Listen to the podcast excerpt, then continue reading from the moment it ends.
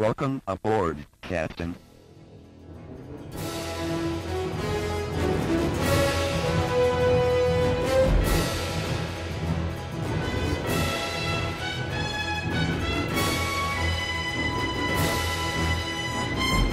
Welcome back to the Star Trek Minute, the semi daily podcast where we talk about and celebrate Star Trek 3 The Search for Spock one minute at a time. I'm one of your co hosts, David Stoker. And that makes me your other co host, Chris LaSalle. Chris, how's it going? Uh, good. So we were back here on a happy Monday, Mhm. and um, we uh, we're starting here with uh, minute number 50. We're 50 minutes in, Excellent. and this minute starts with uh, Saavik saying, "It is Dr. Marcus' opinion that this is." And this minute ends with when we hear a recognizable ship noise.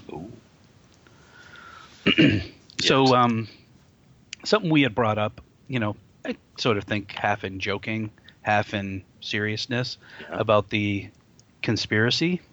yep.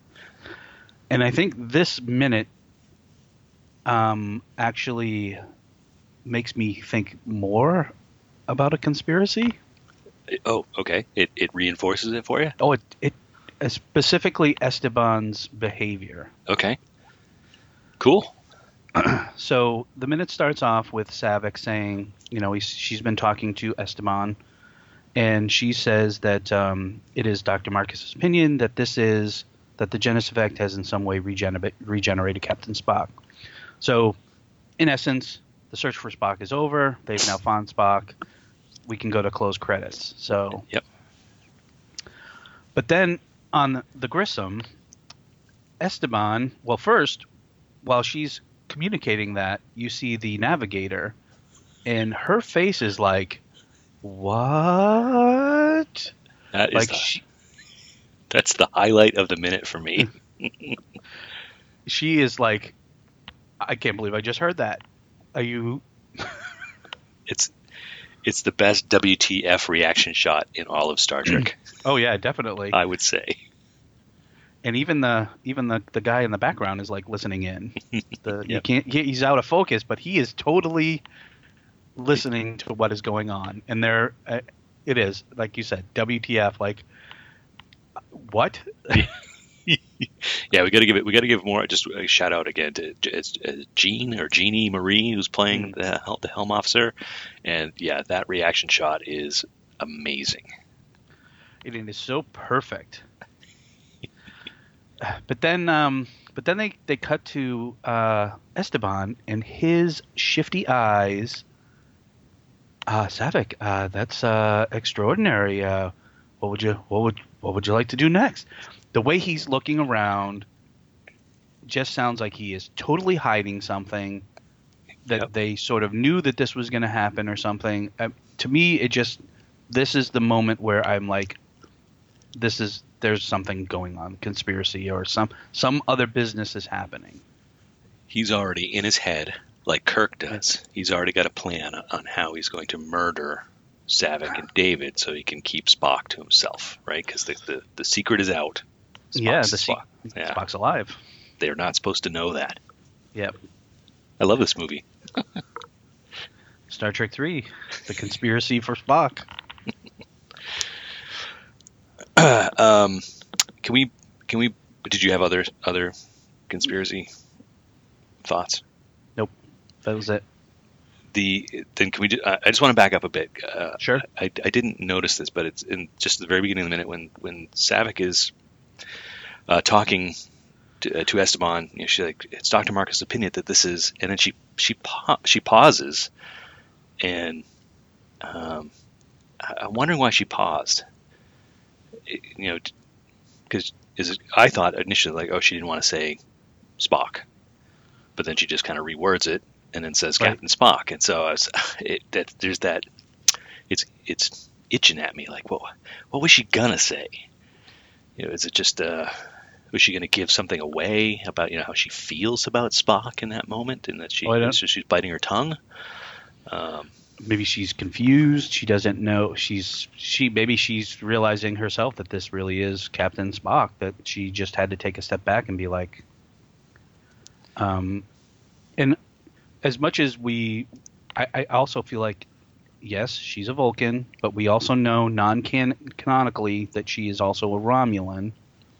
And I think the emotion of the moment, I think, may get to her a little bit because while she is touching the face of what is Spock, Spock is also reaching to her and touching her face. And I think Oh, any- yeah. I think in, in that moment, anyone would be, even a Vulcan, I would have to believe, would be caught up in like, oh my god, I've just found my mentor. He's a child on a planet where he's supposed to be dead and he's alive. Like, you Right. can even see when she when he puts his hand up to her, she pauses there, and she even has the merest hint of a smile. Just it, it is just it's it's probably about the five to seven second mark. It's very subtle. Um, and then yeah, at the very end, she's probably overcome by that Yeah, I see it. emotion. You know, where she's like, "It's Captain Spock," you know. yeah, you know, I uh, thank you for it. it- Yeah, thanks for sharing that. Just I hadn't even thought about the fact that they're both touching each other's face, Hmm. and that's I mean, that's a big deal with Vulcans, right? That's a Yep. that type of contact, and Yep. uh, so yeah, she's probably in, in some ways she probably. Uh, was not, caught off guard or in shock a little bit of just having that that touch, you know. And I don't Right. know what she's what I don't know if casual contact between Vulcans, you know, does anything, or if they have to deli- you know, deliberately, you know, mind meld. But I would, I would assume that kind of contact has some kind of uh, effect uh, on them. And uh, so, yeah, that could have just been just been that moment. And yeah, she does have the smile. So good eyes, man. Yeah, it's just like the it's like the very tiny smile. It's not even like, but she you can tell she's feeling something after they sort of touch, you know, touch hands to face. Right. And do you think? Do you think? Um, this is pretty interesting. I, I, I hadn't thought about this at all in, in prep for this minute, but so she's touching his face, and and he reaches up and touches hers. Is he just doing that in response, or is that or is that an instinctual thing? Like just a as a Vulcan, like the first thing you want to do is, you know, touch someone. You know what I Mm. mean? That's I have to wonder. Yeah, I I sort of was asking myself that question as I was watching the minute. Is is he just doing it like out of repet not repetition but copying mimicking what you Yeah. see? Yeah. Like he doesn't know where he is. He did, probably doesn't even know who he is. You know, for all intent for all intents and purposes, I am going to say that this Spock is sort of an empty vessel. Right. Um, we know that McCoy has the Katra, and I'm just going to say that this is like this is an empty vessel. He is just all, and you said it. Maybe he's just all instinct. he Right. instinctually knows that you know, I need to touch the face. Or, yeah, I wrestle back and forth with this, whether it's mimicry or if it is like an instinct Vulcan, you know, thing. They need to reach out for the face kind of thing. Right.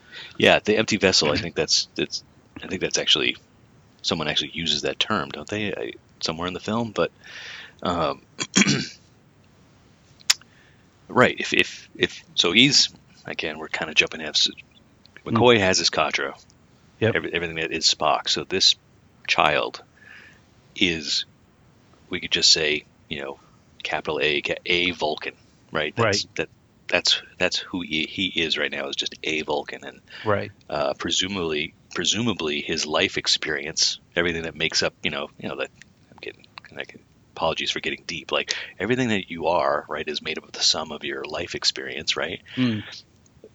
His life experience, as far as we know, is has only been days, hours. We don't even we don't really know. We don't know how, how long he's been Yeah. walking around. We don't know how long he's been back, and so his life experience is just stumbling around in the snow, as far as we know. So, uh, I, I Yeah, agree. He did, yeah. So, so uh, I guess where I was going with it was, if that's all he's got so far, this is probably an instinctual thing, reaching out to touch, because he doesn't have that Right. experience. Nobody has taught him any of that yet. True. Yeah. Yeah. So I, I agree with that. I'll go with that. Cool. Who knew? That's Yeah, the, just- that's the first uh, four seconds of the minute. I know, and uh, it is. It's an. It's it. I. It's one of those things that you you look at in the whole of the movie, and you probably don't look at it, but we're looking at these minutes over and over again, and you sort of just you get a sense of like, wow, you know, there's more to that than just Yeah. what we're seeing. I give. I guess you got to give some kudos to uh, to you know Nimoy and, and Bennett again. You know, this is Yes. it's a it's a there's a lot packed into this this this this moment with the two of them, Right. or a lot you can unpack, I guess, from it. So, Yeah, definitely. all right, so we get this moment. We get the conspiracy. Can we call it the Genesis conspiracy? Maybe that be the the subtitle. Mm. Captain Shifty and the conspiracy. uh, the fantastic reaction. Um, and Esteban's like, "What you, what would you like to do next?" Well, what what do you mean? no, um, he's like, "How am I going to kill them next?" Yeah. He's like, I left them on this planet. Right. We were supposed to get out of here. Yeah, and his reaction, you know, of course, Saavik's going to say, "Let's you know re- re- request permission to beam aboard," and uh, you can tell again with the shifty eyes, like you said, he's like, uh, "Let me think of any excuse I can come up with about it. Is there radioactive contamination?" That's such a weird Yeah. ask, isn't it? Yeah. Well, the, even the way he says it, he's like, uh, Saavik, does Dr. Marcus think there's any chance of uh, anybody, anybody radioactive contamination? I mean, it's like it's like he's searching.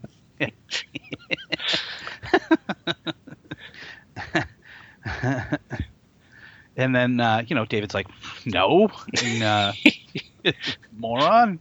That is a good reaction. no. um, you know, and then Saavik uh, responds, "None that we can detect." And um, so he delays again. He's even like, "Well, all the same, I'm gonna have to advise Starfleet and get instructions." That almost sounds like it's I'm, you know, the Manchurian candidate where I'm waiting, awaiting my instructions. Ooh. Like that, just to me screams. Furthermore, that is a conspiracy. Yeah, he's stalling. He's stalling for Yeah. time. Yes, So he's totally stalling for time. to- right. This uh, so that moment when he says I'm going to advise Starfleet and get instructions, you know, so the the scene keeps shifting back and forth from the, the planet to the bridge, the planet to the bridge. Uh, during this moment, uh, our navigator he gets a ton of screen time here. Uh, you know, Esteban's just talking, and the navigator is focused, laser focused on some dot on the wall. Yeah. he totally is. Yeah, he's not like they, they're like, don't blink, don't move, don't make Yeah. any facial expressions, nothing. But I felt ba- nose, doesn't do anything. nothing. But I feel bad for him because you know we've talked about the crew. You know when they first showed up, when we first saw the Grissom, and this guy, this guy's uh, uncredited. Uh, there's no one's given him a, uh, even a name. Uh, there's no backstory. There's nothing. And he gets Yep. all of this. I mean, give him something, right? He could be. Um, so I just feel bad because it's not like he's the guy in the background. He's sitting right there. He's in the foreground. Even if it just like even if Esteban just throws it and says maintain standard orbit yeah, aye sir you know and Yeah. then uh, okay go with the communicate you know even if it's a just a little something yeah throw a throw him a throw him a bone throw him a bone. Uh, anyway, so yeah, I feel bad for him. So, a question. Uh, Yep. As Esteban's stalling, you know, he's like, uh, Saavik is like, yeah, I'm sure Starfleet would approve. You know, she's like, just beam us up. Yeah. Uh, Esteban's reply is uh, probably true, but let's do it by the book. Uh, This would be a moment. Wouldn't that have been a great moment to uh, give a reaction from Saavik? Like, you know, like, "Ah, how many times am I going to get that thrown at me? but we don't. We don't get a like a man. I shouldn't have said that. Actually, she never said that, did she? She never said by the book. It was Spock who said that, right? Well Spock and Kirk in their Right. explanation of the um you know by the book and um yeah I uh, I think it would have been it, it's an interesting an interesting line that goes nowhere that I think yes I think she she could have we could have given gotten much more of a reaction from her. yeah, it would have been a. It's a missed opportunity, right? Yes, For yeah, all the- opportunity. For all our love hate of the humor, that would have been a nice little Yes, just to get a re- uh, get her reaction shot to buy the book. I almost feel like that's um old TV shows or you know cartoons, you know where they do the you know someone says the the line, and they're like, probably true, but let's do it by the book. And you just see Saavik turn to the camera, and you just hear wah wah wah. Right. She You know, shrugs. That's, that's what I. yes, exactly. That's that's what I wanted, I guess. so, I was shocked. I've I watched this movie many times. I watched it Yep. in prep. Uh, you know, before the season, you know, I watched it ahead of time, and and uh, and we've been we've been talking on air and off air about uh, all these captains and their catchphrases about going to warp. And so we get, Yep. you know, execute and engage. And I've been talking about Lorca's go on Star Trek Discovery. Esteban drops a go here. he does. He does, and he's stand by on this channel. Go. I'm like, damn it. Lorca stole it from him. Perhaps they did. Perhaps they went back when they were writing, and you know they were doing their their research, and they saw this, and they're like, "Hey, that's great. Let's give them that." He, he, I, I gotta, I gotta give, I gotta give him uh, props. It, he, he, he does it well. It's like a go. Yep. It's very boom. Uh, it, to the point where the communications officer he doesn't need any other instructions. Every other time these guys have interacted in this film, he's got to start send and go to Starfleet and gives them a whole list of things and da da da da da. Mhm. This guy now he's just like go, and the comm officer's on it. Um, so I was I was shocked, and uh, we'll have to reach out to former guest of the show Ted Okay. Sullivan and see uh, see if uh, Yeah, see, see if there's a, a great connect- question. I- see if there's a connection. yeah. I hadn't really, you know, I hadn't really put those two together, but now that I hear it and I see it, it totally makes sense. That I, I wonder if in the handbook you're given like four or five different phrases you can use to do things. Like if you're going to do something, you have execute, engage, go, and then as a captain, you have to pick your tagline and just use it. Like that's okay, Esteban. You're getting the Grissom. What is your tagline? Uh, my tagline is go. Okay, your go. Uh, Picard. What is your tag? You know, I just wonder if it's like because he always said engage. He, He did. Oh yeah. It'd be fun to see them all trying it on. You know, Hmm, execute. No, that doesn't work quite right. Go. Stand, no. stand in the mirror. Go. Yeah. Go. I like it. engage. Execute. Uh, only this. Only the smarmies get execute. Uh, all right. I- uh, so the comm officer, like I said, he's off and running, right? So, uh, starts uh, talking out, uh, talking to Starfleet Command. This is Grissom on sub uh, subspace coded channel ninety eight point eight. Wasn't that wasn't that the the morning station, the station we listened to when we were kids, for, down in Boston? It, it totally sounds like it, but It's a it's an FM. He just called out an FM station, probably. ninety eight point eight. Come in, please. WZYY. I don't know. WSTK. oh, Um, yeah, and then uh, so that doesn't really end the minute. no. So he he says this thing. He says Starfleet Command. This is USS Grissom, and then he says this thing, and then they're just sort of looking around, and obviously we hear the distinct sound of another ship. We don't believe that they hear it. We hear it. Like this is for our benefit. This isn't them hearing the noise of the ship. well, is it- okay. Do you not do you not agree with that? Do you think that they are hearing the noise? Well, I, I had the same question. I, I I think they might. Esteban looks like he's hearing something. And it, I and- did so I didn't take it as that because um, the navigator or the helmsman, the woman, uh, she just sort of like she just sort of looks up and looking out the the view screen, and then he's just sort of I think he is in panic mode. I think he is like, what am I going to do now? Like Okay. just sort of looking for answers.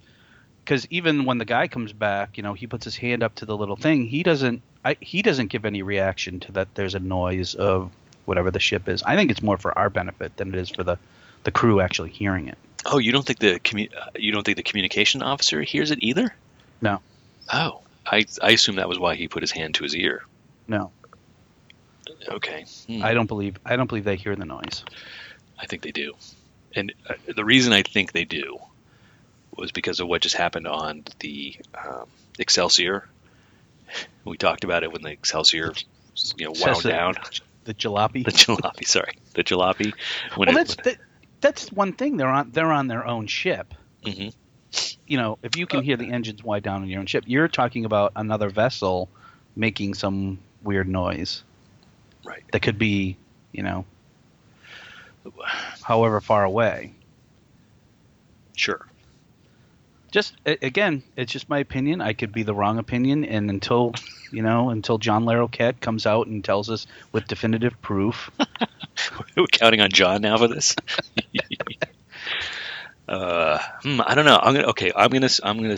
I I think they're hearing it. So that's I that's what I think it is. I think I think we're seeing reactions uh, from uh, from Esteban and the communications officer, and I think they're hearing it. So I might be wrong. I so I believe in the next minute. I think it further proves that they don't hear it. well. That's not fair. well, then w- maybe we should maybe we what? maybe we should stop here then, and then we can have a fight off air, and then we'll find out on Wednesday. Okay. All right, great. Well, folks, while you're waiting to hear the outcome of this debate, uh, why don't you head on over to the Star Trek Minute Listener Federation on Facebook and uh, uh, join in the conversation. Share your two cents. Are they hearing it or not? Um, uh, say goodbye. Uh, no, I guess we won't say that. Um, I'm jumping ahead, but come on over. come on over to the Listener Federation. Share your thoughts, uh, and we are going to be back on Wednesday. Hopefully, if we don't, you know, get too too big of a scuffle here, and talking about minute 51 of the search for Spock here at the Star Trek Minute. Bye now. Bye.